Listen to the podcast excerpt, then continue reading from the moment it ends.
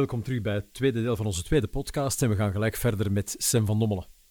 Ik merk dat onze klanten aan het begin wat koffiedik hebben gekeken en dat er dan het, het faciliteren van de thuiswerkplek, dat er dat toch wel in is geslopen. En dat veel van onze klanten daar zelf al mee aan de slag zijn gegaan. Um, zij het door een bon te geven waardoor dat hun werknemers zelf kantoormateriaal kunnen bestellen. Zij het door het kantoormateriaal wat al op kantoor aanwezig is beschikbaar te stellen voor de werknemers, zodanig dat ze het kunnen, uh, dat ze het kunnen ophalen. Tegelijkertijd blijven zij in het achterhoofd houden wat nu met het kantoor en um, hoe moet het kantoor eruit zien of wat moet het kantoor zijn van het moment als ik mijn werknemers terug, um, terug kan ontvangen. En daar heb je een dualiteit in. Langs de ene kant wil je de thuiswerkplek uh, zo aangenaam mogelijk maken, zodanig dat uw werknemers productief kunnen zijn. Langs de andere kant uh, uw kantoor moet ook zijn nut dienen en moet aantrekkelijk genoeg zijn voor uw werknemers om terug te willen komen.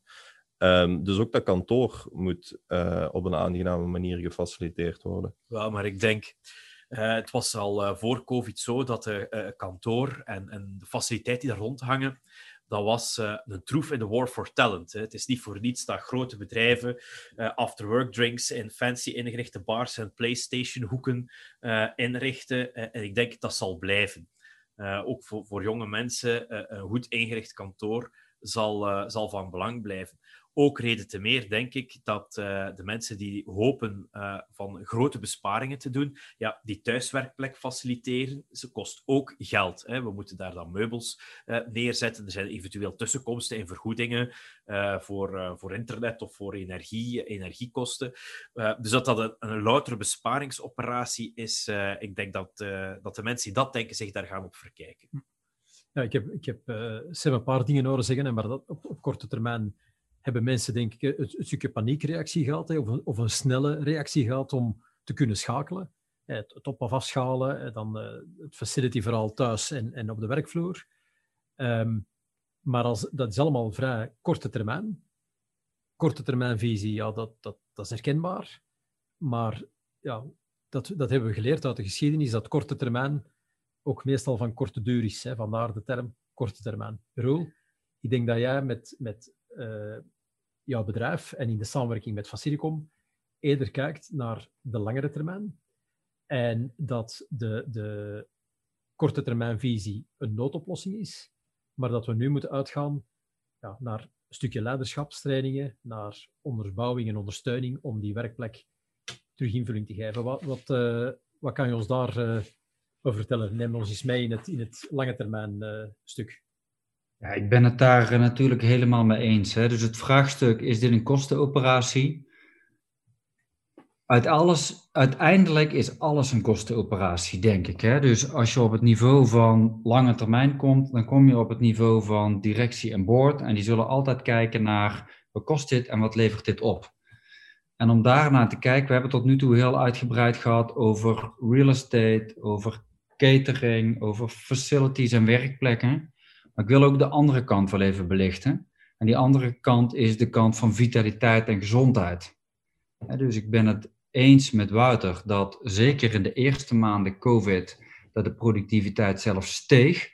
Maar we zien vanaf oktober 2020, dus dat is alweer drie, vier maanden geleden, uh, zien wij in de parameters bij de grotere arbo-bureaus, zien we dat de parameters die duiden op uh, middellange termijn en lange termijn ziektes, dat die stijgen. Dus dat is geen goed nieuws.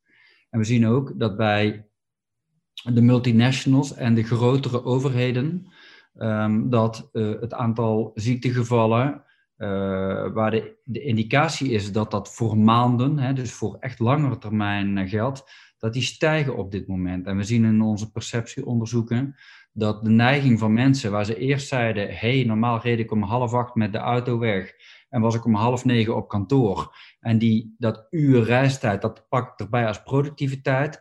We zien dat die neiging daalt. Dus dat je zegt van, nou, misschien kan ik ook wel om tien over acht uit bed uh, klimmen en dan om half negen beginnen. En tegelijkertijd zien we ook, en dat is dan het laatste wat ik erover zeg, dat mensen de neiging hebben om zeven, acht uur in uh, videocalls, hè, noem het maar, WebEx, Zoom, Teams te zitten en meeting na meeting te doen. En dan hebben we van die protocollen die zeggen, ja, maar je moet tussen tussentijds moet je even 10 minuten voor een technical break, even naar het toilet, even een kopje koffie pakken. Maar 10 minuten is niet genoeg, hè? zeker niet als je alleen uh, even tijd hebt om te plassen. We kennen dus veel meer mogelijkheden, ook in het indelen van die dag, hè, terug even naar activity-based working, om ook aan die vitaliteit te denken. En ja, dan kom ik terug op jouw punt, Guy. Dan praten we echt over lange termijn. Want dat is niet een protocolletje hier of een tips tips and tricks training daar. Dat is echt met mensen in gesprek over, oké, wanneer komen we naar kantoor? Wat doe je op kantoor? Wat doe je op een dag? Hoe kun je dat beter plannen? Hoe kun je ervoor zorgen dat je die dag beter indeelt? En dan maken wij veelvuldig gebruik van hè, een, een, een, grootheid wat mij betreft uit België, Theo Compernolle, die daar al jarenlang onderzoek naar heeft gedaan. En die zegt, je zult activiteiten moeten afwisselen. En je ziet dat, hè, Linksma in Nederland, eh, de Healthy Mind Platter op, eh, op global eh, level, allemaal onderzoeken die uitweiden dat als je je mind af en toe kunt switchen en leeg kunt maken, hè, in plaats van ik zit te praten met iemand, ik luister naar de muziek of ik ga even hollen uh, buiten of whatever, je, je hoofd even leegmaken, dat je dan veel beter die dag doorkomt. En dat je niet om vijf uur klaar bent en helemaal uitgeput bent, maar dat je juist uh, acht uur gewerkt hebt en dat je denkt van ik heb nog een hele avond, wat ga ik doen? Dat wordt minstens zo relevant als welke werkplekken bied ik aan, hoeveel ruimte geeft uh, de manager of de, de, de, de leider in, in dit? Het, het, wordt ook relevant om met mensen te spreken over hoe blijf je eigenlijk gezond, hoe blijf je vitaal en hoe blijf je fit in je vel. Het laatste wat ik daarover ga zeggen is, je zou bijvoorbeeld, hè, dat, dat, dat, dat zeggen wij bij een aantal opdrachtgevers al, hoe vaak heb je niet een meeting waar je dan na een uur of na twee uur denkt, nou, ik heb heel veel informatie gekregen, maar die komt vervolgens ook nog eens via notulen op me af. Die kan ik ook nog uh, nalezen. Of ik heb hier twee uur bij gezeten en ik heb eigenlijk geen inbreng uh, uh, gehad. We spreken met heel veel opdrachtgevers op dit moment. Zou dat niet anders kunnen? Zou die leidinggevende niet een videoboodschap kunnen afgeven? Of zou je niet een mail kunnen versturen, waardoor dat mensen op het tijdstip dat ze zelf uitkomt, die boodschap kunnen beluisteren? En we maken dus nu bijvoorbeeld luisterlounges in grote kantoorgebouwen, waar je niet zit te vergaderen aan een vergadertafel, maar op een bank kijkend naar de skyline van een gemiddelde stad in België, kunt luisteren naar wat je leidinggevende heeft ingesproken. Is dat nou vitaal of niet? Nou, wij denken van wel. Ja, ik denk dat dat een mooie is, uh, Roel. En, en ik vind het uh, bijzonder dat je Theo Kompernollen aanhaalt. Ik, ik heb die man uh, de eerste keer gezien, denk ik, in 2012. En die kwam toen, naar aanleiding van een nieuw boek dat hij geschreven had, kwam hij bij een meubelboer um, kwam een lezing geven. En uh, wat mij daarop viel, dat was dat een, een zeer uh, uh, divers publiek. En verschillende generaties zaten er bij elkaar. Nu, ik ben zelf oud, hè. Ik, ben, ik ben bijna 53, dus ik, hoor bij die oudere generatie. Maar mensen die nog ouder waren als ik, in de zaal, die zijn allemaal, nou, dat is allemaal flauwekul, hè. dat is allemaal um, een beetje soft, soft facility bullshit. Terwijl de jongere generatie, die vonden dat al vanzelfsprekend. En nu, ik zeg het was 2012, 2013 denk ik. We zijn ondertussen zeven, acht jaar verder. Um, het, het, probleem is dat men nog altijd denkt dat het een trucje is. terwijl heel veel psychologen die er al over gebogen hebben en hebben aangetoond dat activity-based working of een andere manier van werken bijdraagt tot het welzijn van de medewerkers. Ja. Ik denk dat we het daar allemaal over eens zijn. Um, nu, die, die uitdaging, we, we, zijn er dan straks mee gestart. Uh, Sam heeft al een paar keer gezegd, Wouter heb ik al een paar keer horen herhalen, en jou ook. En dat die kostenefficiëntie of die kosten in het hoofd van, van de C-levels altijd zal meespelen. En de, de return on investment is misschien iets minder snel aan te tonen. Ik denk dat dat een, een vertraging zou kunnen zijn.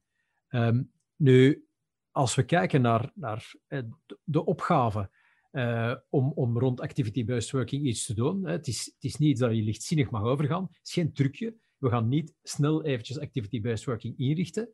Um, dan hebben we toch nog wel een paar zaken dat we moeten, moeten volgen. Je haalt er al een paar zaken aan. Productiviteit, op basis van rapporten van de Arbo-wetgeving. In België kennen we geen Arbo, we hebben iets, iets gelijkaardig.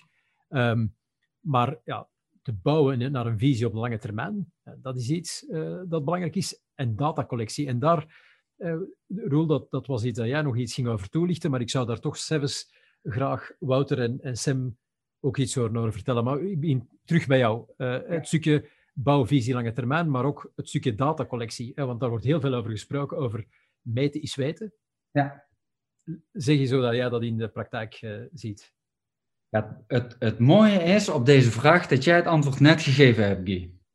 Kijk. En um, wij zijn als mens niet gebouwd om altijd te kijken naar hoe kan het beter. En ik heb het niet over alle mensen, maar ik heb het over de meeste mensen. Dus er zijn maar heel weinig mensen die de natuur hebben om iedere dag te kijken naar hoe kan dat beter.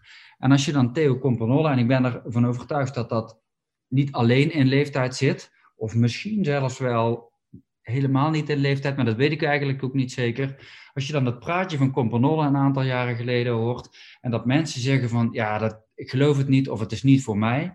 Het is wetenschap in deze. En ik ken Companola zelf. We hebben het over gewoon 100.000 respondenten. Dus we hebben het niet op. Hij heeft in Brussel op iedere straathoek eens even gevraagd wat mensen ervan vonden. Dit is jarenlang onderzoek. En ik ben er dus ook van overtuigd dat wij als mens, als organisaties en als medewerkers daar meer naar zouden moeten kunnen kijken. En dat de werkgever meer zou moeten nadenken over: oké, wat geef ik mensen daarvoor terug? Ja? En daar kan datacollectie bij helpen, want wat Companola doet is ook datacollectie. Hè? Onderzoek, wetenschappelijk onderzoek is gebaseerd op die data. En het mooie is dat in die werkomgeving, in die werkplek, in het bouwen van die nieuwe werkconcepten, activity-based working, dat er steeds meer data beschikbaar zijn vanuit wetenschappelijke onderzoeken, maar ook real-time. Dus je hebt bijvoorbeeld een, wat wij vaker gebruiken is Leaseman die door bedrijven steeds meer eh, gevraagd worden om bijvoorbeeld iedere drie maanden te meten, zodat je ook voortgang ziet. Maar we zijn nu zelf uh, partner van Microsoft geworden met hun WPA, Workplace Analytics Tool. Eigenlijk de managementinformatie achter het gebruik van uh, je Microsoft software, waar je in een organisatie prima kan zien uh, wat loopt er lekker, wat loopt er minder lekker? Hebben mensen die zich naar buiten moeten richten, hebben die ook een groot netwerk? Hoeveel communicatie gaat er over de mail en hoeveel wordt er in echte face-to-face meetings uh, uh, besproken? Wat gebeurt er thuis en wat gebeurt er op kantoor? En het mooie van die informatie is, die verschaft je dus real-time informatie over waar je zou kunnen of misschien wel moeten ingrijpen. En dat betekent dat je niet meer het gevoel van die medewerkers hoeft te volgen. Ja, zoals we tien jaar geleden doen, dat was goed, dus doen, doen we het nog steeds. Je hoeft zelfs niet die wetenschapper te volgen. Je hoeft zelfs niet die adviseur die het al honderd keer eh, gedaan heeft eh, te volgen.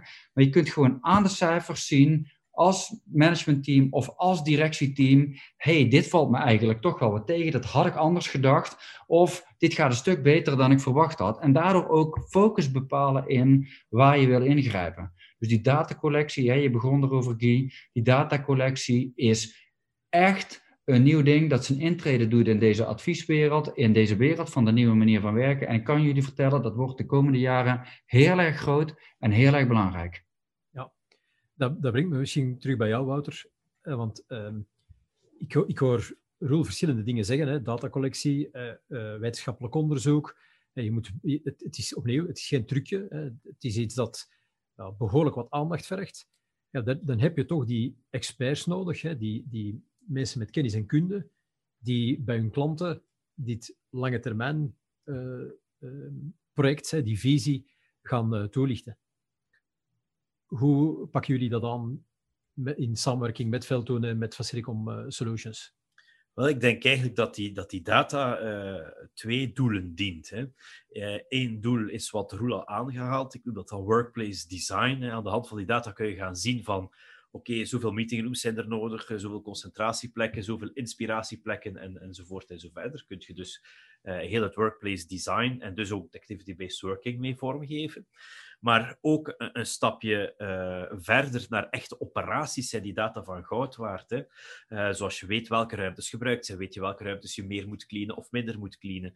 Aan de hand van die data ga je ook kunnen meten en dus als je veel meet ook gaan voorspellen uh, van hoeveel volk zal er op bepaald moment op kantoor zijn waar je, en wat gaan die willen consumeren aan eten en drinken. En dan kom ik terug bij mijn cateringverhaal. Ga je dus de waste kunnen verminderen en ga je beter kunnen inspelen op de behoeften van de mensen die effectief naar kantoor komen. En zelfs naar gezondheid toe. Hè, die, als die, die sensoren uh, kunnen bijvoorbeeld de luchtkwaliteit gaan meten. Er is nu ook met COVID heel veel te doen over ventilatie en luchtkwaliteit. Ook dat zullen die sensoren kunnen, kunnen gaan meten. Um, waar je als facilitair bedrijf kunt op gaan sturen om het leefklimaat uh, zowel naar uh, de hard services, hè, de, de, de, verwarming, de verluchting, de koeling enzovoort, als naar de dienstverlening, dat het schoon is, dat het veilig is, dat er eten en drinken is. Uh, die data zal ook dat proces veel vereenvoudigen. Ja. En dan zijn we toch ook weer terug op het stukje welzijn dat Roel al een paar keer vermeld heeft, dat het verder gaat dan een bepaalde methodiek, of pure methodiek, maar dat het welzijn van de medewerker voorop wordt gesteld. en Sam, um, eh, opnieuw, je ziet uh, dagdagelijks in de, in de praktijk, eh, waar Wouter van, van spreekt, die, de, de, de vraag of de twijfel die bestaat bij potentiële opdrachtgevers, zoals onze opdrachtgevers. hoe, hoe steek jij van wal als, als dit onderwerp op de tafel komt? Hoe, hoe ga je ermee om?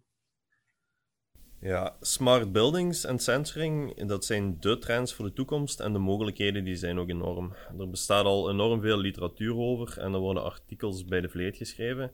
En we krijgen er dan ook heel veel vragen over in de markt. Um, in praktijk merk ik wel dat ik zowel verwachtingen moet temperen en bijsturen, als ook andere voordelen ervan belichten. De driver bij onze klanten die is vaak financieel en hun vragen gaan dan ook meestal over budgetoptimalisatie. Echter, in praktijk moet men eerst investeren in sensoring en IT en zijn de directe facilitaire winsten te behalen op vlak van de dienstverlening. Het voorbeeldje wat Wouter eerder aanhaalde met betrekking tot activity-based cleaning. Um, om dit te bewerkstelligen heb je nog altijd dezelfde vaste equipe nodig, maar je gaat ze wel gerichter kunnen inzetten, waardoor dat het werk dat ze verrichten um, veel beter ervaren gaat worden door de klanten. Uh, op middellange en lange termijn kan er zeker wel gekeken worden om die diensten te optimaliseren en financiële optimalisaties te bekomen. Dit is ook zeker waar voor wat betreft technisch onderhoud en vervangingen op lange termijn en de optimalisatie van het gebruik van de vierkante meters.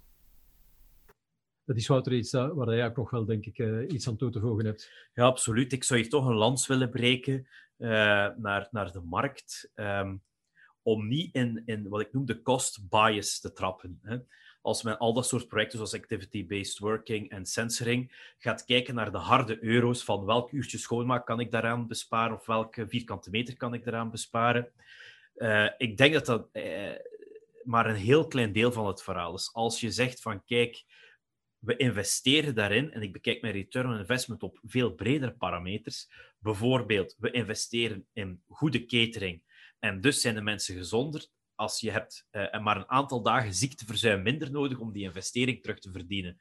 Hè. Als men zegt van kijk, we gaan dat schoonmaakprogramma, hè, jarenlang zijn de schoonmaakprogramma's altijd maar verlaagd, verlaagd, verlaagd en verkleind en verkleind. Ja, nu ziet men in de studies die men doet naar aanleiding van COVID, eh, als men grondige schoonmaak doet, hoeveel minder virus en bacterie er in een ruimte aanwezig is, wat dus ook weer kan zorgen voor meer gezondheid en dus minder ziekteverzuim. En dat zijn kosten die men niet ziet, dat zijn de invisible costs, waar men nu naar mijn gevoel te weinig rekening mee houdt.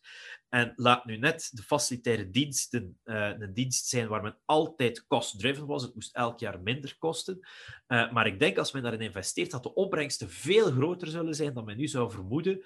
Door een stijging aan productiviteit, doordat de mensen zich beter voelen. En een verlaging van, van ziektekosten, omdat mensen gezonder, uh, gezonder blijven. Dus ik denk dat er in facilitaire diensten een grote sleutel ligt om eigenlijk de PNL te verbeteren. Maar dat men dan niet zo één op één op een Excelletje met twee kolommen in de PNL kan aantonen. Hè, dat dat een iets bredere zicht vraagt. Helder, en dat, dat sluit opnieuw terug aan bij wat dat Roel daar straks aanhaalde, hè, dat het niet puur een kostenbesparende uh, aangelegenheid is, hè, maar dat het welzijn centraal komt staan. En dan is het niet alleen het, het, het, het gezondheidswelzijn, maar ook het mentale welzijn van de mensen. Um, en als ik jullie zo aanhoor, dan, dan is het inderdaad een lange termijnvisie die wordt ontwikkeld. Hè. Dat kan je niet op zes maanden, hè. dat is niet een trucje dat we snel gaan doorvoeren. En dat vergt visie en inzicht vanuit de opdrachtgever. Um, ik denk dat we bijna aan het einde gekomen zijn van onze podcast. En, en ik wil jullie in eerste instantie al bedanken voor jullie uh, zeer waardevolle input. Um, de content die we gedeeld hebben tijdens deze podcast is denk ik voor heel veel uh, organisaties zeer relevant. En ik denk dat voor de luisteraars dat er een groot deel zullen getriggerd zijn ook weer door de content. En die kunnen jullie herlezen in de whitepaper die gepaard gaat met onze opname. Die zullen wij ter beschikking stellen op onze website www.facilicom.be. En uiteraard gaan uh, wij de podcast ter beschikking stellen via de kanalen iTunes en Spotify. Dat zal ook zo zijn voor deel 3. Uh, eh, deel 3 van, deze, van die drieluik rond uh, activity-based working gaan we gebruiken om verder in te zoomen op de praktijk en enkele cases van activity-based working, waar zowel Sam van Dommelen als Roel Gene gaan inzoomen en gaan toelichten hoe je activity-based working integreert en implementeert in jouw organisatie. Dus opnieuw, ik nodig jullie graag uit voor deel 3 van onze podcast. En deze podcast zijn te beluisteren op de iTunes en Spotify kanalen van Facility. Ik wens jullie alvast een fijne dag nog en tot horens. Dag.